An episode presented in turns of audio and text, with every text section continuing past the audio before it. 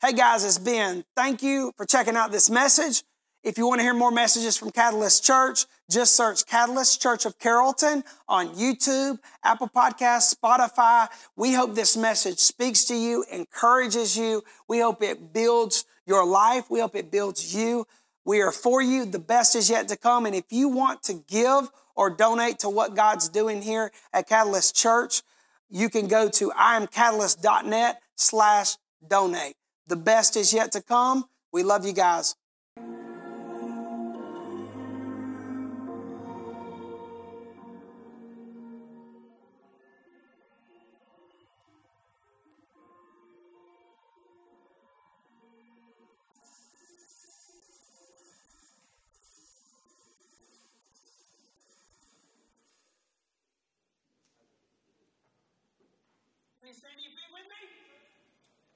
Let's give it up one more time. Y'all excited?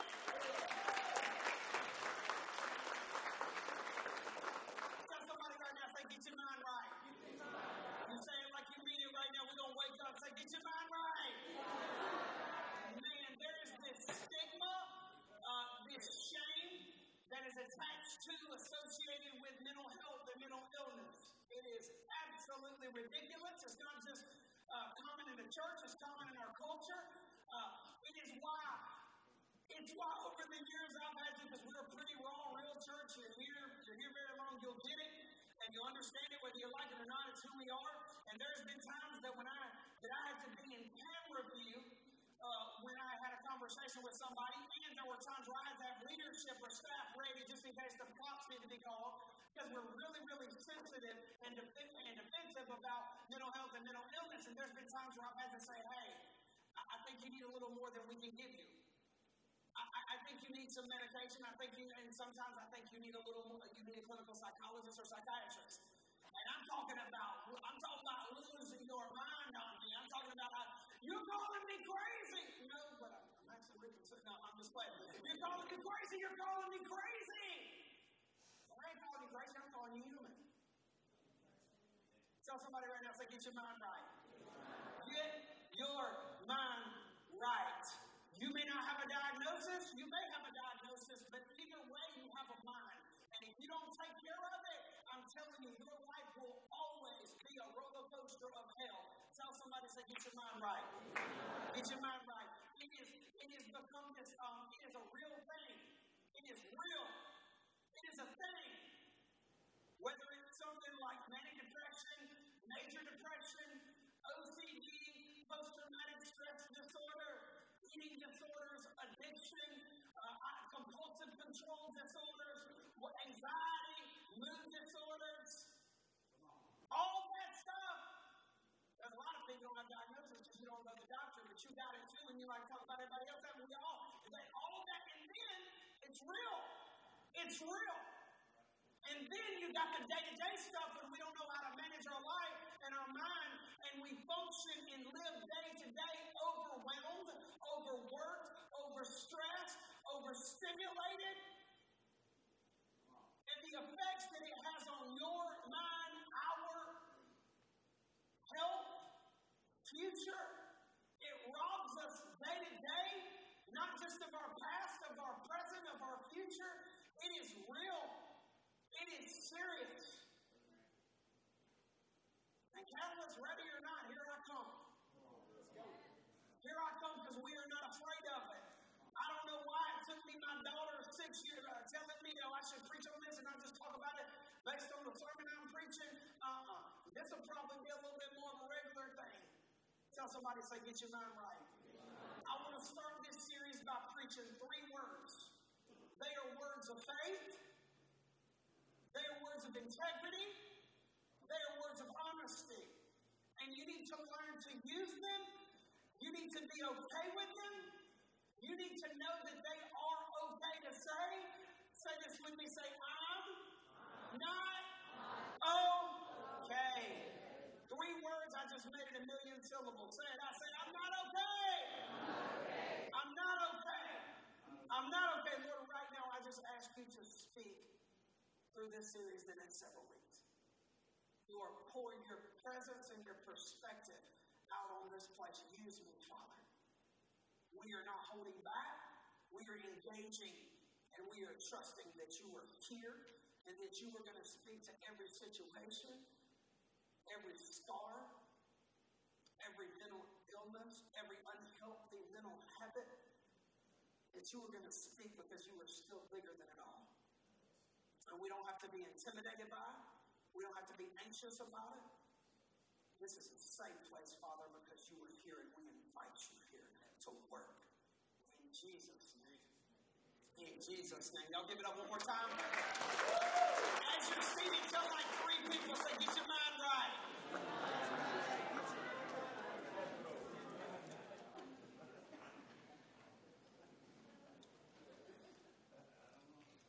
It's okay to admit you're not okay. We're just going to start there. Y'all ready? Y'all ready? Tell somebody, say, you better be ready. Don't get scared now, as Macaulay Culkin said. It's okay to admit you're not okay. It's faith to admit when you're not okay. Denying you're not okay when you're not okay is not okay. It's actually pride when you won't. It's ego. It's pretentious. It's pretending. It's sin. It's unhealthy.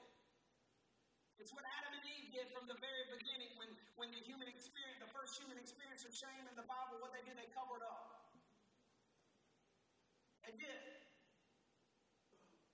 And so it is not faith to avoid and deny the things in your life that you are dealing with need to address.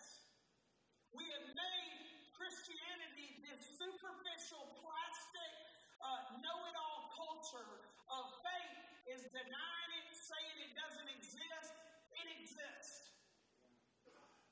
It is reality. And it is okay to admit when you're not okay. When you avoid things in your life, they do not go away. They grow bigger and get worse. That goes for anything in your life. When your car makes noises that it usually doesn't make, you probably don't want to ignore the noises. Happened to me two weeks ago. Always, I always had old beat up cars. It's how I grew up. It's just how I got, how I was an adult. Because you know, you're an adult, you don't really have nice things. You're able to have nice things. It's just what it is. And or you get in debt trying to have nice things you can't afford. I don't know. That's dumb too, but that's not serious. Finally, get a nice truck a couple years ago. It's a used truck, but it's nice. Nicest thing I ever had to drive. So I, I, so people start telling me the last like six months, most of this year, they've been telling me something sounds loose underneath your tires. I mean, I'm like, it's a four-wheel drive truck. It's a Dodge Ram. It's beautiful. It drive. It's like that type that your daddy bought you uh, to go mudding in a brand new truck because your daddy buys you things that you shouldn't buy type thing. I bought it five years old, but it's not. So I'm like, no, no, it's just a mean truck. That's what it is. I take that mug last week or week before last to get an alignment oil change because, you know, I take care of it. I get a call from the Dodge dealership. They say, hey, man, we can't do an alignment. Here's the thing your wheel bearings are gone. They're gone. And your tire is about to come off this month. And $1,500 later, I can only be pissed off at myself. Because when you avoid things and deny things, they only get worse. They only get worse. And avoiding and denying what's in front of you, what's inside of you in this current moment or current season or last season or every season, I don't know, it will only make it heavier. You will not heal. You will not move forward. There are churches that will tell you to, to just not talk about it or to talk like it's not there that will crush you and cripple you. You will not experience the things that we preach about ignoring it. The same goes for the things that we don't like to talk about because they're a little bit heavier. You actually add life to the things that are killing you when you try to deny them and don't talk to them. You add life to them. The 12 steps aren't just for addicts my whole life. You know, I grew up because of my story and situation. I've just always known the principles of the 12 steps. People that over the years have come in here and, and, and, and been a part of this church are like, man, you know as much about a much about addiction as somebody who's an addict. It just took me a while. Yeah, the 12 steps aren't just for addiction, they're for living. They're principles that were founded in the scripture. And the very first step to living, not just addiction, the first of the 12 steps is my life has become unmanageable. There's some areas in all of our life, mentally for sure, because it starts here. See, the Old Testament, they talked about changing your ways, but the focus of the New Testament is changing your mind. Because if you'll change your mind, your heart will begin to shift and your life will begin to align over time with your mind and your heart. If you do not change your mind and you avoid and ignore it, everything will crush you, even if you make it look pretty. And we have gotten really good at filters and making things look pretty. And it ain't pretty.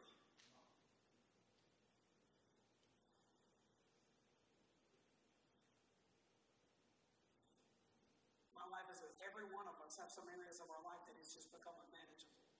There's some things that we are not okay. That you are not okay that there's some relationships in your life that are not okay.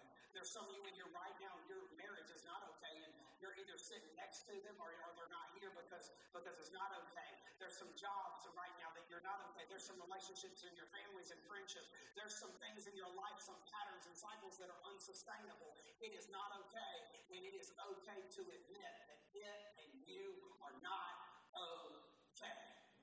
And before we jump into more deep stuff throughout this series, we need to just keep it real simple. It's okay to admit that you're not okay. It's not doesn't make you weak, it doesn't make you broken, it doesn't make you have less faith, it actually makes you have more faith, you have integrity in faith. And I'm about to step on some theological toes, but I'm going to come straight from Scripture, and I'm going to show you that you got to compare Scripture with Scripture and have balance. And a lot of us in our life, we got no balance. I'm talking to myself right now because I'm as human as you. It's okay to admit that you are not okay. It's okay to admit the areas of your life that you have defects and dysfunction and that you were that God's not done and neither are you. Book of Numbers, the book of Numbers is beautiful. Uh, Israel are, is stuck in cycles of insanity and instability. They are outside the will and the promise of God for their life, and they are, they are choosing to be outside of it. Those 40 years that they wandered, that so many of us, including me, got a lot of sermon material in that season of Israel. Just like if you really want to look at your life, you got a lot of sermon material and lessons that you need to learn, and so do I. And Israel was just stuck. It's not that they couldn't take it, it's that they weren't they were denying it and avoiding what God told them to take, to deal with, and to, and to, and to, and to pursue and confront. And what they did is just they stuck. And the Bible says that God allowed snakes to come in their camp. And snakes began to bite them. And poisonous snakes. This ain't no king snake in your yard, this is poisonous snakes. They began to they began to bite them and kill them. Some of their families were being killed. They were it was overtaken. They were overtaken and seen. As kids, and some of you as adults, you're scared of snakes and you dream and have nightmares about snakes. We all do. But it hits differently when your nightmares actually become your reality. It hits different when what you're afraid is going to happen actually happens. When the doctor actually tells you, yep, that's what you got. When your spouse says, yep, I cheated on you, I was unfaithful, I don't want to be married to you anymore. When your kids don't like you, and they look at you and mean mug you, and you begin to question everything about who you are and what you can. When you truly have to confront them snakes, become they go from nightmare to reality. When you have to recognize who you were five years ago before COVID and who you are now. When insecurities that you thought you were getting past and thought you were better sneak up on you and they're right back and you're in deeper than you were before. It's different when it goes from something you dream about to something day to day you have to deal with. It's heavy. And in Numbers, it says that God, God did it, man. Because God is bigger than you. God doesn't just allow it sometimes, man. God will pull the rug out from under you. He will do just like Paul. He will knock you off your. He will break you. You will not escape the fire like Shadrach, Meshach, and Abednego. You will go in the fire. He will be with you in it, but you will you will be in. It will crush you.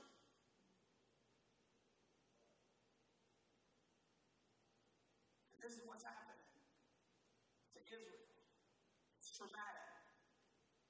Can you imagine you got some snakes in your home, you got some snakes in your work, you got some things that are literally biting and, and draining and sucking the life out of you like it's a vampire sucking your blood. That is the mental health that we have become okay with and we deny in church all the time. And we just learn to wear the garments and say the right things and we can quote some scripture. We got our theological views and we're sitting here. Our kids don't take us seriously. Our family doesn't take us seriously. Ain't nobody coming to church because we won't even talk about it. It's some snakes in your job, in your marriage. There's snakes. It's, it's, it's our story. And so in Numbers chapter 21, their spiritual leader is Moses. Their spiritual leader is Moses. And they go to their spiritual leader. And it says in verse 7 Then the people came to Moses and cried out, We have sinned by speaking against the Lord and against you. We have stayed, we, they confessed, they were honest. We have been in this cycle. We have not done what God said. See, we have not done it. See, sin is more than just immorality. See, we also like to dress up. We like to talk, everybody likes to talk about sin like it's immorality. You have to cheat on your spouse to be unhealthy and how you manage your health and appreciate your spouse and kids. You may come home and provide them the entire world, but you really aren't present in your family, and one day they don't even hardly know you, and you have to confront that. Sin is so much more than what the American church preaches, which is why there's some things I don't talk about in Catalyst. Because the real sin, the real snakes, are the ones that we don't want to talk about. And so Israel was honest, and then the people came to Moses and cried out, We have sinned by speaking against the Lord against you. We have, we have turned away, we have pushed God away and pushed you away, Moses. Pray that the Lord will take away the snakes. We do that when we come to church, God, please take it away. Please take it all away right now. Take me out of this season right now. Lord, give me some healing right now. And you, we're desperate right now. Pray Lord, take away the snakes. Take away the things that, that are to destroy my life. So Moses prayed for the people. He prayed for me, did exactly, I'm going to preach to you, I'm going to pray for you. But then the Lord told him this. He said, Make this seems absolutely ridiculous until you read it for what it is. Make a replica of a poisonous snake and attach it to a pole. All who are bitten will live if they simply look at it. Tell somebody, say, just look at it. Just look at it. Don't deny it. Don't rebuke it. Don't pray about it. Don't just pray over it. Don't try to act like it's not there and call it walking by faith and speaking those things as not as though they are. I'm going to get to the balance of that scripture in a minute. He says, You better make a replica. I want you to look at the things that are literally killing people in your family, that are destroying you and holding you back from taking the land. Do not speak it. Do not deny it. Do not try to make it something it's not. You look at it.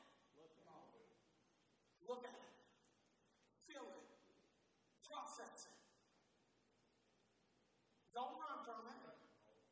Don't rebuke the devil. Don't rebuke the snakes. And the Lord told him, make a replica, attach it to a pole. All who are bitten will live if they simply look at it. So Moses made a snake out of bronze, uh, out of bronze, and attached it to a pole. Then anyone who was bitten by the snake could look at the bronze snake and be healed. So so anybody who's a theologian in this church or online, listen, I want you to know, I know what the, I know this is a prophecy of Jesus. I've done my homework too. It's not hard to do. It's really simple, the Bible. It is. Jesus said, so the, just like the bronze serpent, the Son of Man will be lifted up. Yes, but it is more than that. Because the Bible is multi-layered which is why it will speak to every one of your situations in mind, every one of your dysfunctions in mind. The gospel, the, the scripture isn't just a textbook. It is something that will speak to us on every level. It will peel back the layers. It will do whatever surgery we will allow it to do. So I understand that this is a prophecy, and Jesus said, hey, this is the bronze serpent was lifted up, so I'm going to be lifted up. But it's more than that. And it seems nonsensical and practical until the early 1900s. Why would God say, put up a bronze serpent? They're getting bit by snakes. Why in the ham sandwich would you, and it takes a lo- while. This ain't no rubber snake that you can just pop out and looks like an earthworm and you put on. No, this is like, takes a minute. This is craftsmanship. This took some time to to make a, I didn't know where to start. Thank God Connor and all tech team know I do all this business, or I've been sitting there with no mic or nothing. How in the world, when I'm getting bit by snakes, when I can't pay my bills, when my kids are acting like fools listening to me, when I'm about to get fired, when I've lost everything, when I can't, when everything, how in the world do you expect me to make a, ru- a bronze snake, not a rubber snake, put it on a stick? I'm dealing with real snakes, God. I'm actually got to work 70 hours a week. What are you expecting of me? Make a bronze snake? I'm getting bit by real ones. Until the early 1900s, when the technique of psychotherapy known as exposure therapy was discovered. Exposure therapy, now 100 years later, is one of the most proven effective treatments to phobias, anxiety, social and general anxiety disorder, post traumatic stress disorder. It's actually very, very, very, they, they proved it, it was groundbreaking. Exposure therapy has proven that the only way to move forward past trauma, past pain, past mental, mental, mental past anxiety, the only way is, is, is to confront it and be exposed to it. So they have techniques in therapy now that they will literally, they can do a lot of things to make you literally relive the scars that are keeping you up at night. Oh, it's terrible. Most people can't, don't want to handle it. They don't even want to think about going back there to their childhood when you were sexually abused. Don't want to think about going back when your daddy said, I'm coming back next week, and they never came back again. But exposure therapy, they take you back to the very beginning, the root of the insecurity, where the anxiety and pain all comes from that has defined your entire life. The parent that misled you and affected your entire life and family. You even know how to be married because your parent never knew how to be married and you shouldn't have even had time to be single.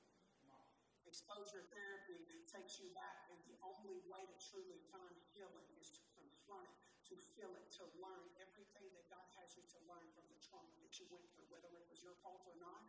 Doesn't matter. He said, make a bronze snake. You better face it. There's some things in your life. Your mental health is one of them. You cannot run from it. You cannot deny it. You cannot just pray and rebuke it. You have to Mark told me a couple weeks ago, he said, you got to put that snake in the ground and look at it dead in the and talk to it, not, not, not talk away from it.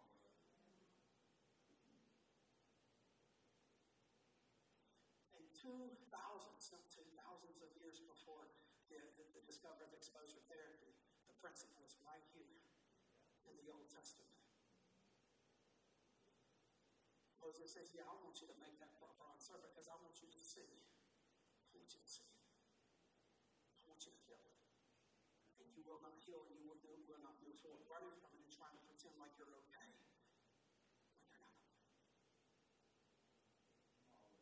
I will not let you put on it. We live in a culture in church and everything else that we just put on. We put on, we put on. We, we got good at wearing masks and making it, making it look like real and ain't real. You better plant that snake in the ground. That's the only way you gotta face your snakes. I gotta face my snakes. I gotta confront them. Jesus told the demon, he said, identify yourself. He didn't say, he actually, he actually said, see you talk about. He actually paid attention to the demon. He didn't try to avoid it or deny it. He actually told the demon, he said, identify yourself. Paul wrote about the thorn in his flesh, and this thorn wasn't just a briar. They just popped him in the butt. Now, no, no, no. He described, he described it as a demon sent to torment him. And he wrote about it for everybody and all of us to read about 2,000 years later because it's okay to admit when you're not okay, to acknowledge that you're dealing with something bigger than you. It, it's that, it ain't bigger than God, but it's bigger than you. And until we surrender to God and are honest with what we're dealing with is crushing us, we really can't find healing from it. You don't have to come to Catalyst and say, I'm doing good, I'm blessed when you're terrible, because that is lying. That's lying. And we got really good at that. Got really good at lying. I'm going to tell you, it's not good for you. It's not good for you. It's not faith based. That is fear based. That is pride. That is ego. It is pretentious. Pretending that you're okay when you're not okay to protect the people you love does not protect them. It frustrates them and destroys you. To try to be strong for your kids when you are not strong actually teaches them to not be honest with where they are. My wife Angel lost her first husband, Garrett. And Garrett was like he was like he was five, and, and like she he, he got to see her falling. Mom, are you okay? No, I'm not. It's okay to be weak. Paul said, "Let the weak say he is strong." God told Paul, "Let the weak say I'm strong. God is strong." It, it doesn't make you a good person. It doesn't make you a strong person. To not be honest about where you are makes you an unhealthy person. Being overextended and holding everything together isn't heroic, it's tragic. It's tragic. You've gotta be honest with the people you do life with. Family, your friends, your coworkers, your spouse. You gotta be honest. I'm not okay. This is not okay. I need help with the kids. I need you to do your part, baby. I can't keep doing this this way. Kids, I need you to grow up. I need you to grow up and take, as long as you're in this house, you need to be invested or you need to get out. I'm not okay. This is not okay. You need to be able to talk to your friends, to your to your employer, and say, look, I need a reasonable salary, I need a fair salary, a reasonable schedule and workload. I need that. I believe that I've worked five or ten years, and, and this is something that I believe is fair, and you cannot be afraid to go have the conversation. You have to say, I can't talk to you 17 times a day. I'm not in high school anymore. I've got a family. I've got I love you, but it's not going to look like it did 10 years ago. You cannot disrespect me and drain me like you once did. And then you have to actually follow through and say, no, this is not okay.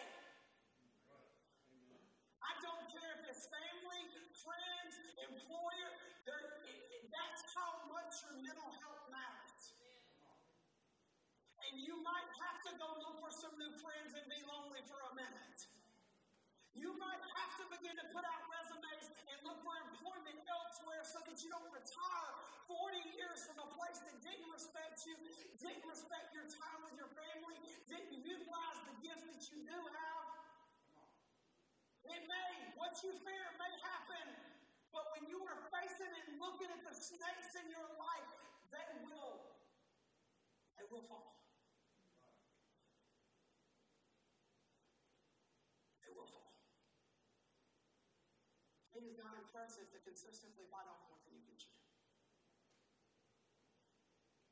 It's not impressive to be in relationships and situations where you constantly give more than you get. That's dysfunctional. That's destructive. It's character defect. So say that with me right now. Say, I'm not okay. Hey, you may have came in here doing just fine today. You're just curious. I promise you, life's going to hit you eventually. So let's get some practice together so that we can be honest with whatever happens, happens. Say, I'm not okay. Not okay. Say it like you mean it. Say, I'm not okay. Not okay. Not okay. Not okay. That's what facing snakes looks like. Not okay. Man, I'm very, I'm, I just, I've, I've learned I'm really big with it. I may, I may, I may, I shock people because I don't buy into this whole culture of dishonesty. Not anymore. Never really did, but I'm really against it now. When I'm having a tough season, my staff will know it. Number one, I don't hide things really well, but two, I, I don't hide things. I've told my staff, I've been straight up, guys, I'm not in a good place. After I've been, I'm learning now that when I've been rude a couple of times, and, and even if I think I'm right, I've handled it wrong, I will, I will say in a meeting, hey guys, I'll start tearing up and say, oh my crying, I'm not dropping a hat, good or bad these days. I'm not okay, guys. I don't feel like I can do this. And if season of my life as a leader here that I have to do a lot more than I will have to do one day. And a lot of stuff I'm really not naturally good at. I'll just start, I'll do it, I'll tell them I'm not struggling. I'll start crying. I'm like, baby, that's okay. Because they don't have to guess. I don't expect people who love me to guess. Now, when I tell them, you no longer have to guess. And then I get to see what we're really at. There have been seasons in my life and situations where I just had to say, baby, I'm not 100%. Together almost nine years now, I'm not, I'm not 100, baby. Not even close. If you tried that at home and you actually came home waving the white flag, you're less likely to start a war that really started at work that played into your insecurity because you had a mean mom or a daddy, or you had a messed up whatever, controlling because your second marriage, but you know, it's a little messed up because your first marriage, they messed you up. I don't know. I'm just saying, if you're honest and you come home and you're like, I am not okay. I need some support right now. I've had a terrible day. I've had a terrible season. I just need a win. And so if I'm a little busy today, I want you to know I'm sitting about 5%. It's okay. It's okay to say, I'm not. What's not okay is trying to act like you're okay. And then get upset because everybody, nobody sees it. Nobody sees it because you are hiding it. And you think that's you think that's good. You think that's strong. No, it's not strong, it's not faith has as much pride as the person who's covering up their self by pride and arrogance, trying to act like they own the world and the best of everything. It's the same freaking motive in the heart. It's pride, see, God. That's a learn. You know? Angie, man, I love my wife. She's so honest. You know, uh, sometimes she thinks I'm the king of tea. Now, maybe you're just as honest as me. Man recognizes the marriage game, too. Yeah, the, the people have no idea the, the, the, level of, most people have no idea the level of pressure that comes with building something like we're building here. They have no idea people love to give their opinions and, and, get, and, and get hurt feelings about things. They have no idea the stress. And I'm going to be honest with you, there's some seasons that it's really bad. The greatest victories, we, we always say this, I say, enjoy the mountaintop right now because we know it don't last. Neither does the valley. And so a few years back, you know, we had to, you know, COVID you know, almost killed this church too. And, and my wife was struggling. Angie was struggling. Things that most people ever never even understand know about because it's just what it is. And, and so I began to like, we had to, like, we reached out to counseling. Number one, we had a, somebody offered us a ministry, Solomon Foundation, which I've seen some of their leadership come offer us a counselor that was a, that was a, that specialized, a clinical psychologist for pastors and their families. And, I'll be honest with you, wasn't for Dr. West Davis, I don't know if we'd be here. I offer him to our staff who were struggling. There was a time in, in 2021 was probably the hardest year of my life, and I say why because I, I, I've been through a lot. We couldn't go. We wouldn't have gone on our beach trip that year. The, the, day before, Dr. West from California, so it was real early for him when I called him. Didn't sit down and counsel us through some things that we were just feeling, feeling. When Angie was, um, when Angie had three kids under the age of four, which were a, a little minute before I came along, she had to start taking her because it started affecting her life. Was pissy with the kids, and she knew it. She knew it wasn't their fault. There was a lot going on. She also had three kids under the age of four. Did I mention that? She began to take Effexor for about five years. Of course, she was able to get off of it because you have to make decisions for your season. Some of you have to take it forever, some of you have to take it for now. I don't know. But two years ago, she had to get back on it. And Angie is a much, not, not much, she's always amazing. But she, not just, I'm not talking about she's a better person, she's better at enjoying the life that God has given us in this season because of some I didn't ask Connor permission for this, but he takes in and he don't get permission, he's signed. I won't, I won't tell anybody's business except my family, I'll tell it all. He signed up for this. Give mom a minute, she signed up for it. Back when he first came on staff, um, I could tell his focus was off. And I know what anxiety looks like because I came out the womb with it. And I said, man, I think you're, I think you got some anxiety. He went and got on medication. And the joker, the leadership isn't just Jesus that you see in common. It's some medication too.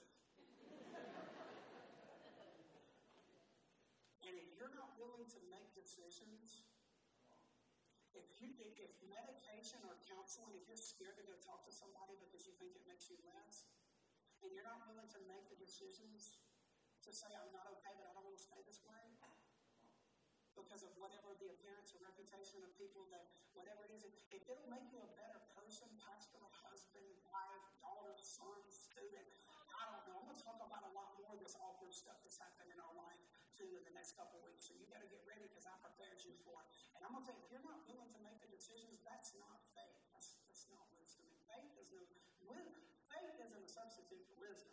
And if you want to walk in stupidity and hate your life and everybody and just know how to say the right things, by all means, that's okay. But when you, it's not okay. But you can do what you want to do. It's okay that you're not okay.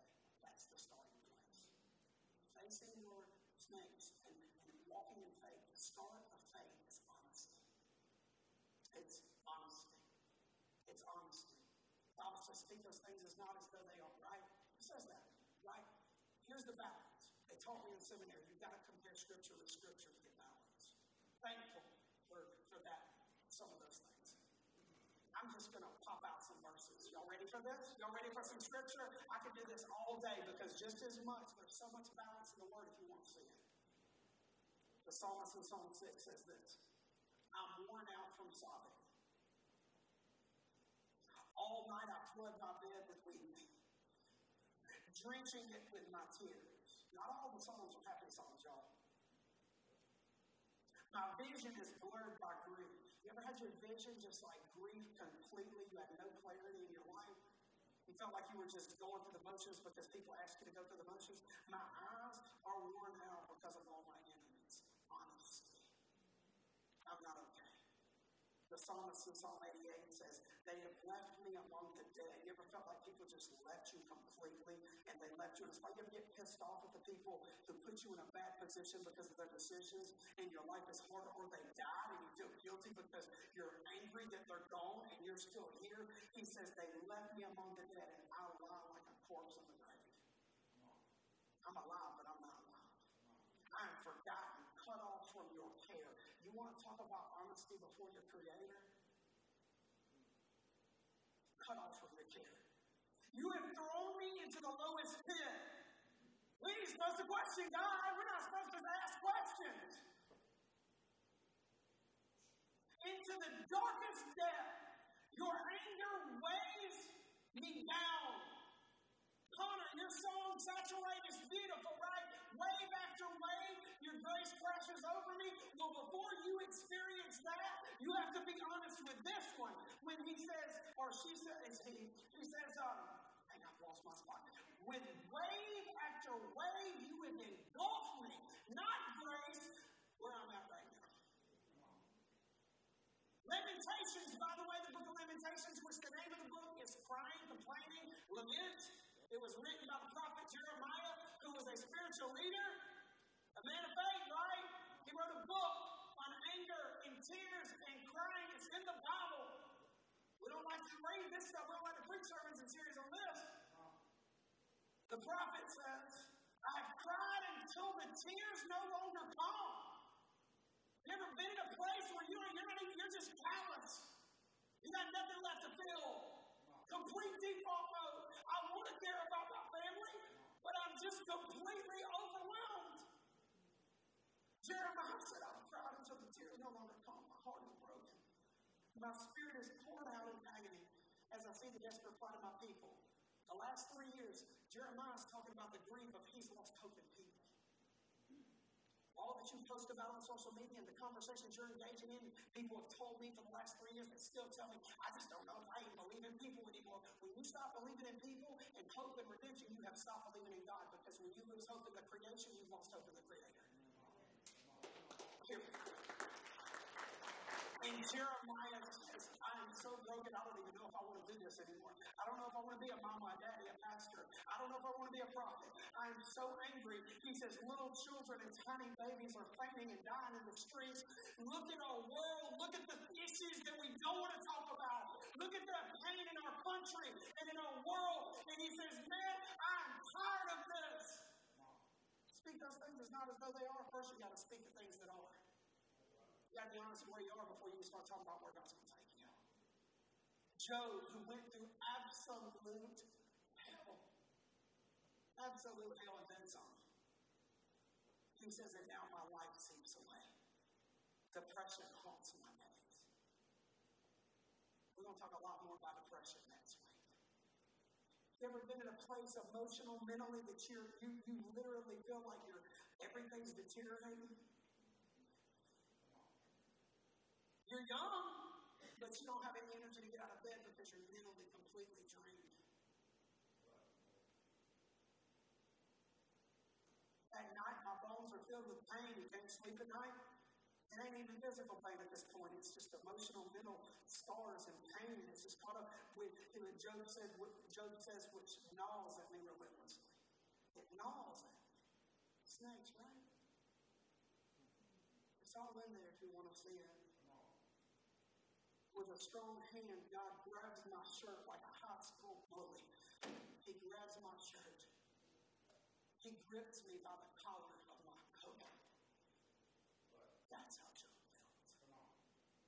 And so when we talk about walking, speaking in faith, it starts with speaking honestly with where you are. Surrender starts with holding, not holding back. It's okay to admit when you're not okay.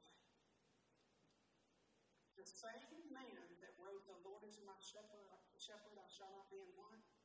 The same man that wrote, I will see the goodness of the Lord in the land of the living, also wrote Psalm 13, where he says, How long will you ignore me and neglect me, God? How long will you look the other way?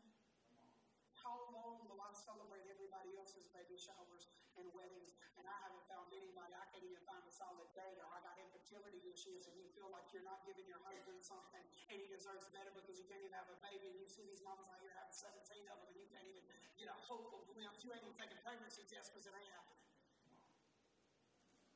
You see them getting a promotion, you ain't got no money. See, the same man that spoke in faith also spoke in honesty. John the Baptist was John the Baptist was completely overwhelmed in prison for a minute.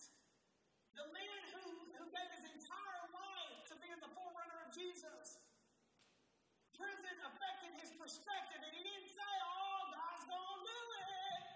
No, he sent friends to Jesus and said, Are you the one? Are you the one, or should we look for another? He was asking Jesus, I've lived my life before I die because was about to get beheaded. I want to know, just let me die knowing that I'm missing. I ain't even mad about it anymore. Honestly, I'm not okay. I'm not okay. I'm not okay. Mark Barron, the parent, the father that his kid was like, grew up and had major uh, illness, it says that he was like slobbering and trying to throw himself in a fire. We're talking, it said it was demonic. Whether it was demonic, mental, or both, I don't know. But Jesus said, Do you believe I can heal your son? And his answer was so honest. So. I believe. Help my unbelief. In other words, I don't believe, but I want to believe God. Honesty. Honesty. No holding back, no personas. I'm not okay. Regardless of why, let's start there. We got to start week one with I'm not okay. Let's not look at the solutions and answers. Let's look at complete sincerity and honesty. I'm not in a good place. The people in your life that love you, I'm not in a good place. We live in a culture, this superficial culture, this know-it-all culture that wants to ask questions that aren't even relevant. Is addiction a disease or a decision? Is that even relevant? Because, I mean, let's face it, if you got cancer, you got to choose to find it. Why are we asking questions? I'll tell you why, because we don't want to really admit the truth. We don't want to see it for what it is. We don't want to see it for what it is. I'm not okay. I'm not quitting, but I'm struggling. I'm, I'm still, I'm still, I'm, I'm not across the Jordan yet. I'm crossing, but I'm not across it yet.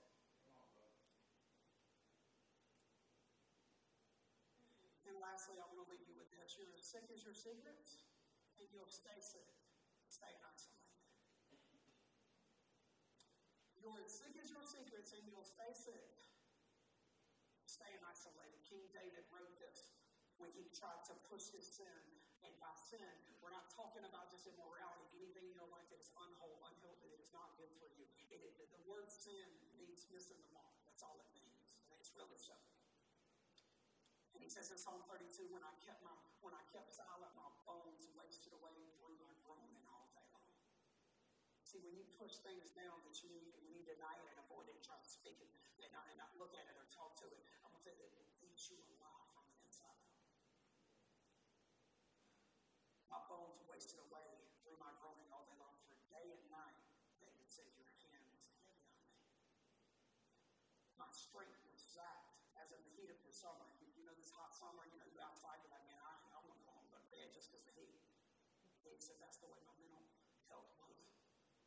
Holding it in, holding everything in, not talking about it, not dealing with it, and trying to trying to carry the whole world, the weight of it, not have anybody help me carry it, just trying to be superhuman. He says, This I acknowledge, but then I acknowledge my sin, completely honest to you. And I did not cover up my iniquity. Now, David was a guy who danced in the streets, praising God, he didn't care that everybody knew he was a womanizer. But he had to get to that place. I said, I will confess my transgressions to the Lord, and you forgave the guilt, the guilt of my sin. Notice, all your scars and trauma come from shame and guilt. He says, You forget the guilt of my sin. Not to, it's all great to say God forgives you and He forgives me, but the guilt and the shame are the things that, that destroy us and harm us. You forgive other people, you don't forgive yourself. Tell somebody right now, say, I need people. Say it again. Say, I need people. I know it's heavy, but can you say it loud? Say, I need people. My introverts in the place, you need people. God said it. David said this. David said, I wasted away when I did it all by myself. Had people, but he didn't utilize people. God wired you. I'm going to say this. Y'all know we have presence during the church. I'm going to say this stuff. God wired you for the Holy Spirit not to be alone. Prove it to you. Prove it to you. God said from the beginning, it was just him and Adam, and he says, it is not good, not beneficial for the man to be alone. Even Jesus. Even Jesus. Jesus straight up in the Garden of Gethsemane, he's about, could you imagine the mental strain? He was sweating drops of blood. That's a physical ailment that happens when you're under heavy stress. We know that now. He was sweating drops of blood and he cries out to his closest friends, to his people, not on social media because that's just trying to get attention. To people that actually love and can invest in him. He cried out, he said, he said, stay with me while I pray. I'm so sorry. I feel like I'm dying. That's what he said. I'm not okay. You hold yourself to standards Jesus didn't hold himself to. And you wonder why you struggle in your relationships and life is a constant roller coaster. And you don't know what you, you get take two steps forward and ten back. You know why? Because you're not really honest with where you are. And you're doing it all alone. And Jesus said, I can't. I need you, guys. He was honest with his disciples. I need you to stay up with me while I fight this. The mental, not the cross. The mental trauma was coming. The Bible says, I'm going to use scripture because I want to pound scripture with scripture so you can't argue with it and try to avoid it because I'm going to give you something that you can't avoid in this series. You can't hide from it. You can't, you, you can't cherry pick me on this one because I can come back with just as many because we need balance in our life. We need honesty in our life. I need it. You need it. The Bible says people who conceal their sins will not prosper. Conceal your scars, your shame, your problems. It says will not prosper. The Bible says plans fail with no counsel, but with many counselors that succeed. If you're not willing to talk to people, if you're not willing to go to a counselor when you are struggling, I still, me and Angie still sit down when we need to with Dr. West, just to make sure we're okay. Because sometimes proactively talking to people actually stop you from getting situations that blindside you well. Bible says this a man who isolates himself seeks his own desires. When you push people away, and you're setting your ways, your own desire. It's my perspective, it's my way, it's I'm right, you're wrong. It's about being right. He says, when a man isolates himself and seeks his own desires, he rages against, it says, when he does that, he rages against all wise judgment. In other words, you don't get any type of growth pushing everybody and everything God brings you to help you grow, even if you don't like it. So your default in survival mode, what it is, you turn it up. We all do it in some way. You go to Tupac Shakur, be against the world. You're like, but I survived. Why not survive? I'm not surviving. Surviving. You say there's no surviving. Surviving is not the promise of God, not the one I read about, not the one that Jesus is. When he says give you life, he didn't say give you survival. He didn't say you're going to make it through, going to make it out. If I believed that, I wouldn't be standing. I wouldn't do what I do. I just go home and watch Netflix all day. It's not. It's a miserable place to live, doing life alone. And at the core of self reliance and trying to do it alone hold the world and your family together and everything, at the core of it, the core of self reliance is self righteous pride. That's the root of it. Me, you, we're human, that's what we got to hit at the heart for the next few weeks as we talk about mental illness. And so, how we're doing better as a church because we want to build people is number one, we're starting launching grow groups this week. Most of them, I think a lot of them are starting this week. When you go out today or when you're right, I encourage you.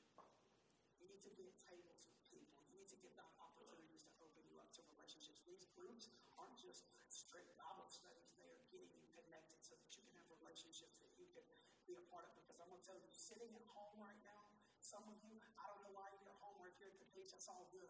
But if you're at home because you're played it safe, that's isolated. You will not heal if that's why you're doing it. You will not experience the promise of God. This us, but for people with anxiety, it's really not. You got to face your things. And so it's more than just Sundays. These grow groups, young adults and families, you got kids. You need to make space to get your kids with a babysitter.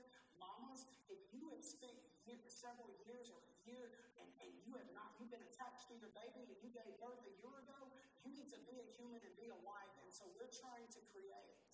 You're a single mama, be an individual. We're trying to create a space to get you together because you grow when you grow with people. You need to, so I encourage you also, we're expanding our counseling ministry. I told you, like, we're always been passionate about counseling. I've had to really step back and how much I counsel because I've had a lot going in this season, preparing for the growth that God's doing so that we can grow healthy and, and in service to people. And so I've asked some people, I told you something about Sarah, my daughter. Training her, and she's been sitting with me in counseling. She's at Jack State, uh, about to, uh, she's working on her grad degree so that she can be a licensed, uh, she can be a PLC, professional licensed counselor. And, um, and she's already got a bachelor's in psychology. And, and, um, and, and, and she's, I, I asked her this summer, she got a certified life, you know, uh, certified life coach and mental health coach. And she's actually taken a certified counselor, biblical counseling class right now. She's been killing it, and I'm thankful for it. She is going to be a huge part of overseeing the expansion of our counseling ministry because I'm not going to tell you you need to engage and have conversations and not give you an outlet more than me to have a conversation. So you're going to see this new procedure coming soon of how we're going to do counseling. But Sarah's going to be one of the ones that are involved in counseling ministry overseeing it. Also, Mark and Carrie Aker. Will you stand, Mark? Sarah, where you at, baby girl? We all three stand right now. The baby girl's back here. I want you to see their face. Mark and Carrie here. Mark and Carrie have been in ministry for oh, oh, 24 years, married. He's preached more sermons. They've done more ministry than I have. You have. Don't laugh. You know it's true. I got to make them all for look at that big old linebacker freezer right there. You can sit down. You can sit down. And so they are a blessing. They're going to do some pastoral counseling, marriage counseling we're gonna we're gonna facilitate as much counseling as we can. I'm gonna be involved as needed, but I've got to create more space for leaders to speak into people because look, we need each other. You need somebody. Whether you know it or not, you need somebody. And your relationships will define your entire life, not just mental health. And then we're going to, it's Suicide Awareness Month. It's Mental Health Awareness Month.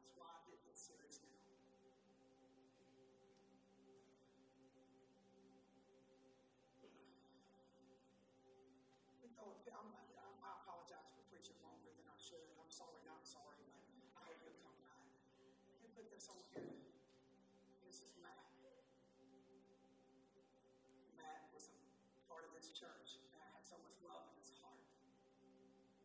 I got to baptize him. It's a picture of when he got baptized.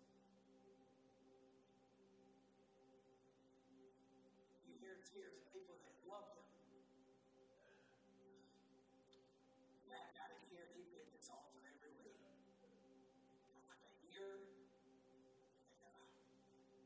came to the men's conference and he was one of the five men that some of I got to baptize. That men's conference was incredible. I held him right there. I held him for like 10 minutes. We had that carry worship on the first set. I held him. He actually was so hungry for God that he went, he went to Heard County and um, to Joe's men's group. And uh, they, they laid hands, and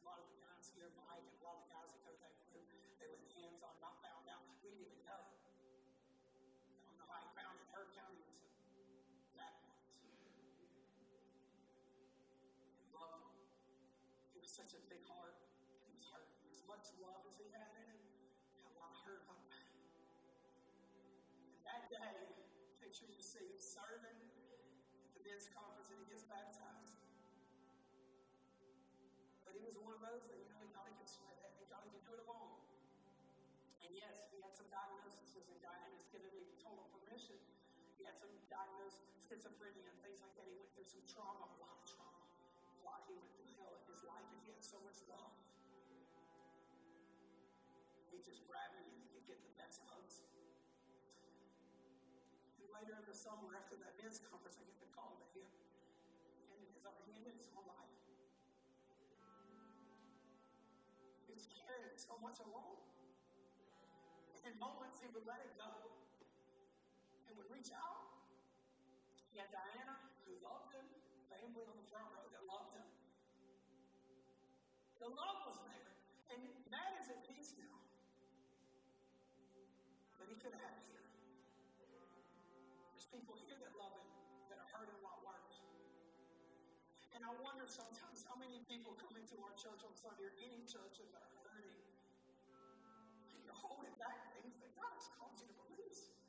And I don't believe release once. Sometimes you got to come to this altar every day. Sometimes you got to make a phone call every day. Sometimes you got to say, I'm not okay every day for years. And Matt had this one moment where, where he bought into the lie that this way is better off without it. That everybody would hurt, because that's what happens in suicide. Everybody would hurt, but they would eventually move on and be better, and life would be better, and, and Diana would be better,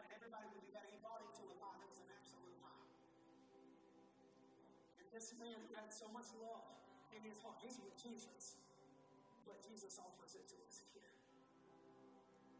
Honestly. You don't have to put on. You don't have to be strong for anybody. Paul said, let the weak say he is strong. I told Paul, let the weak say I'm strong. That's why we build the church. We build it's uncomfortable for a lot of church people. Yeah, that's cool. We're not, we're not, we're not going to be that. We're not checking boxes. We're not putting on. We're not going to be appropriate to your theology. I'm going to spit on the first row a lot, like I have today. Like the Shamu show, the first few rows.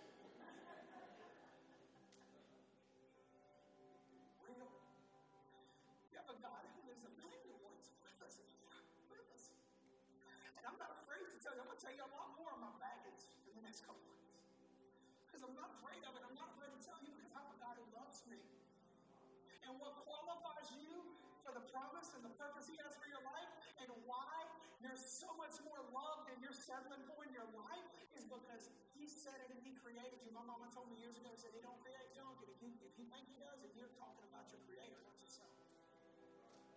Honest. Can all my leadership and prayer team come up here right now? I don't know what you need to let go of. For somebody right now, you could be considering harming. Giving up. Totally giving up.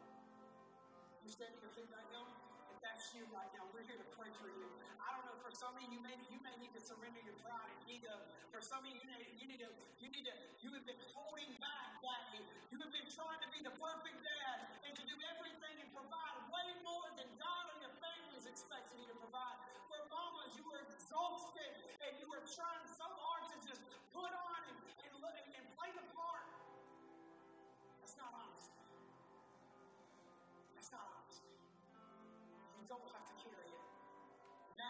have to carry it alone. God loves you right here. He has a plan for you right here. I don't care if you came in here drunk and you're still hungover. He loves you as much before you took that step. He loves you whether you left your family and you have and you've been eating, it's been eating at you for years, the abuse that you put your kids through because the, the victim eventually becomes the victimizer. And the generational curse stops when you say, I'm not okay, I'm not gonna stay isolated, I'm not gonna keep secrets, I am coming to you boldly, God, and honesty. Honesty. And so that's where healing happens.